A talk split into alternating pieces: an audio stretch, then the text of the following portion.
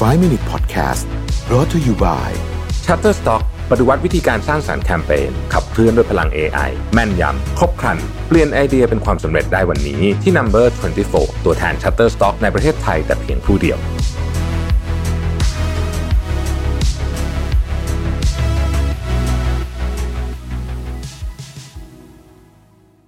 สวัสดีครับ 5 minutes นะครับ คุณอยู่กับระบินหันบุษาหะครับ วันนี้จะมาชวนคุยเรื่อง Digital Nomad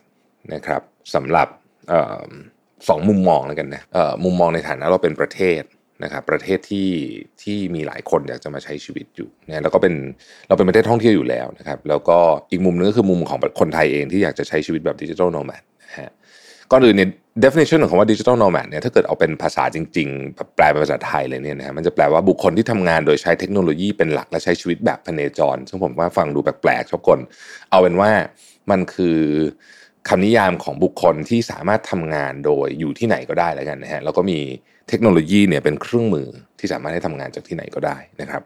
ต้องบอกก่อนว่าเทรนด์ดิจิทัลโนแมดเนี่ยก็ไม่ใช่ว่ามันเพิ่งมามีนะคือมันก็มีมานานแล้วแหละเพียงแต่ว่าช่วงโควิดที่ผ่านมาเนี่ย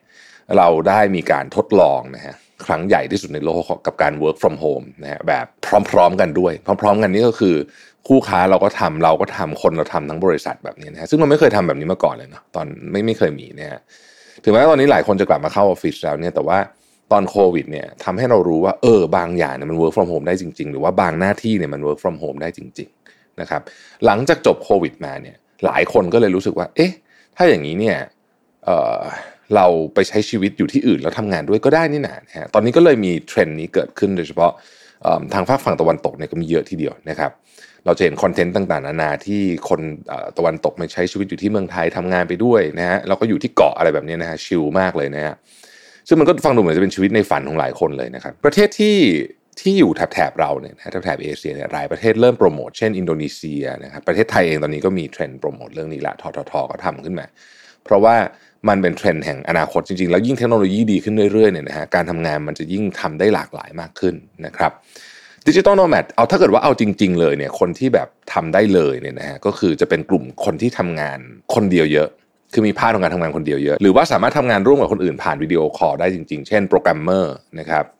นักเขียนไม่ว่าจะเป็นนักเขียนบทความหรืออะไรก็แล้วแต่ content creator บางชนิดนะครับ นักตัดต่อนะครับใครก็ได้อะที่สามารถทำงานออนไลน์ได้นะครับ คนเหล่านี้เนี่ยก็ก็ก็คือส่งงานเป็นลักษณะเป็น project base เนี่ยก็คือทำงานเป็นโปรเจกต์เพราะฉะนั้นเขาจะอยู่ที่ไหนก็ได้ขอให้งานมันเสร็จ เพราะฉะนั้นคนที่ทำงานแบบนี้ได้เนี่ยก็จะมีอิสระในการทำงานสูงนะครับหลายคนก็เลยเลือกที่เอ๊ะถ้าอยู่บ้านตัวเองประเทศตัวเองมันหนาว หรือว่ามันแพงนะฮะไปอยู่ประเทศอื่นได้ไหมยกตัวอย่างเช่น เราเคยเห็นคอนเทนต์ที่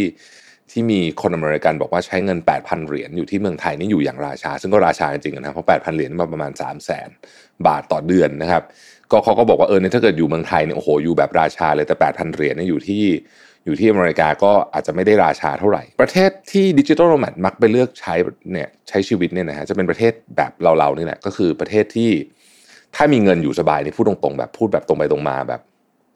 จริงๆนะบางคนอาจจะไม่พอใจแต่ว่าผมเชื่อมันเป็นอย่างนั้นจริงประเทศแถบเนี้ยนะฮะคือตัดสิงคโปร์ไปนะประเทศแถบเนี้ยถ้ามีเงิน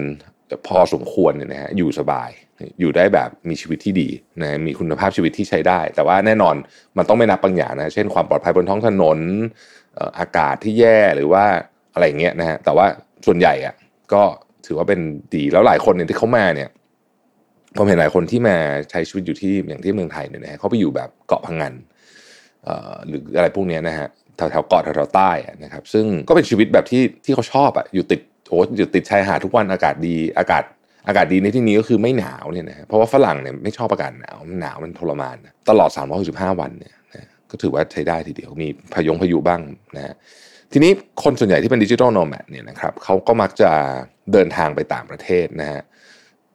เราก็ไปอยู่ประเทศหนึ่งอาจจะอยู่เป็นหลักเดือนนะฮะครึ่งปีหรือว่า1นสปี แล้วก็วนไปประเทศอื่นๆ ซึ่งประโยชน์มันมีหลายอย่างนะครับ อันที่หนึ่งก็คือว่าค่าใช้จ่ายถูกกว่าอยู่ ถ้าเกิดเป็นชาวตะวันตกนะค่าใช้จ่ายก็จะถูกกว่านะครับแล้วก็อันที่สองก็คือว่าเขาได้อินสปิเรชันใหม่ๆ ด้วยจากการย้ายที่ เวลาเราย้ายที่อยู่ทีหนึ่งแล้วมันจะมีแรงบันดาลใจเยอะนะครับ ทีนี้ถ้าถามว่าแล้วคนไทยอะถ้าเราอยากเป็นดิจิทัลโนแมดบ้างเนี่ยเราจะต้องเตรียมตัวยังไงบ้างนะครับ อันแรกเลยเนี่ยเราต้องมาดูก่อนว่าไออาชีพหรือว่าความสามารถของเราเนี่ยนะฮะมันเพียงพอที่เราจะทำงานกับ คือเรียกว่าทำมาหากินได้อย่างจริงจังไหมอ่าใช้คำนี้แล้วกันนะครับถ้าเราเป็นโปรแกรมเมอร์มือดีเนี่ยเราอยู่ที่ไหนเดี๋ยวก็มีคนจ้างนะครับอันที่สองเนี่ยก็คือเราจะต้องมีที่ที่ที่ ทำให้เขารู้ว่าเรามีตัวตนอยู่ตรงนี้นะครับแต่ digital nomad มีหลายประเภทนะเป็นประเภทฟรีแลนซ์ก็มี หรือบางคนจริงๆ ก็คือทำงานออฟฟิศปกตินี่แหละ แต่ว่าทำงานอยู่จากที่อื่นนะครับในเมืองไทยเองเนี่ยก็มีบริษัทขนาดใหญ่หลายบริษัทที่จ้างพนักงานประจำแต่ว่าไม่ได้อยู่เมืองไทยนะฮะก็คือทำงานอยู่จากต่างประเทศนะครับ ก็จะต้องหาวิธีการจูนทำงานกันมีนะฮะมีมีมีเหมือนกันเมืองไทย เพราะฉะนั้นเนี่ยตอนนี้ก็เริ่มมีคนทำแบบนี้มากขึ้นนะครับ อีกการหนึ่งที่วุ่นวายนิดหน่อยก็คือเรื่องของวีซ่านะฮะ แต่ตอนนี้วีซ่าเนี่ยคนเริ่มเข้าใจประเด็นเรื่องของวีซ่าการทำงานมากขึ้น แล้วก็การไปอยู่ยาวๆเนี่ยนะครับ ตอนนี้ประเทศต่างๆเนี่ยได้รับต้องบอกว่าสนับสนุนให้คนที่มีความสามารถมีฝีมือเนี่ยไปอยู่ยาวมากขึ้น เพราะว่าเขาเองก็ต้องการฮะเขาเองก็ต้องการความสามารถของคนเหล่านี้เหมือนกันนะครับ อย่างตอนนี้เนี่ยดิจิทัลโนแมดวีซ่าเนี่ยนะฮะใน EU เนี่ยนะครับก็ก็ขอได้แล้วนะฮะก็ขอได้ขอไม่ได้ไม่ได้ยากมากนักนะครับ แล้วก็มันก็จะมีขั้นตอนนะฮะต้องศึกษาว่าจะไปประเทศไหนนะแต่ว่าแต่ว่ามันสามารถทำได้ง่ายขึ้นเออดิจิทัลโนแมดเนี่ยจริงๆ คิดว่ามันเป็นวิถีการใช้ชีวิตแล้วกัน อาจจะเป็นช่วงหนึ่งชีวิตที่เรารู้สึกว่าเราอยากจะเดินทางไปด้วยเที่ยวไปด้วยนะครับแล้วก็หลายคนสามารถคือถ้าหลายคนรู้สึกว่า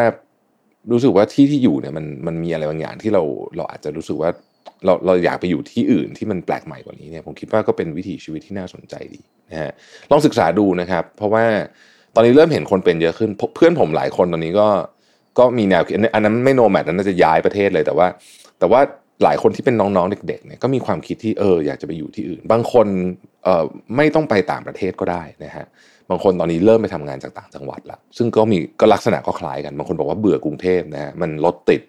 มันนู่นมันนี่เนาะไปอยู่ต่างจังหวัดเนี่ยอากาศก็ดีนะครับ แล้วก็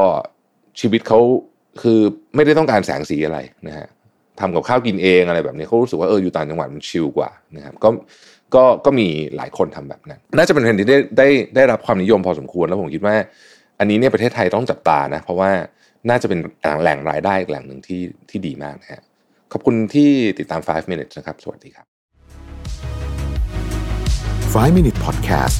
presented by Number 24 ตัวแทน Shutterstock ในประเทศไทยแต่เพียงผู้เดียว ให้ทุกการใช้งานลิขสิทธิ์เป็นเรื่องง่าย สร้างสรรค์ด้วยความมั่นใจ It's not stock it's Shutterstock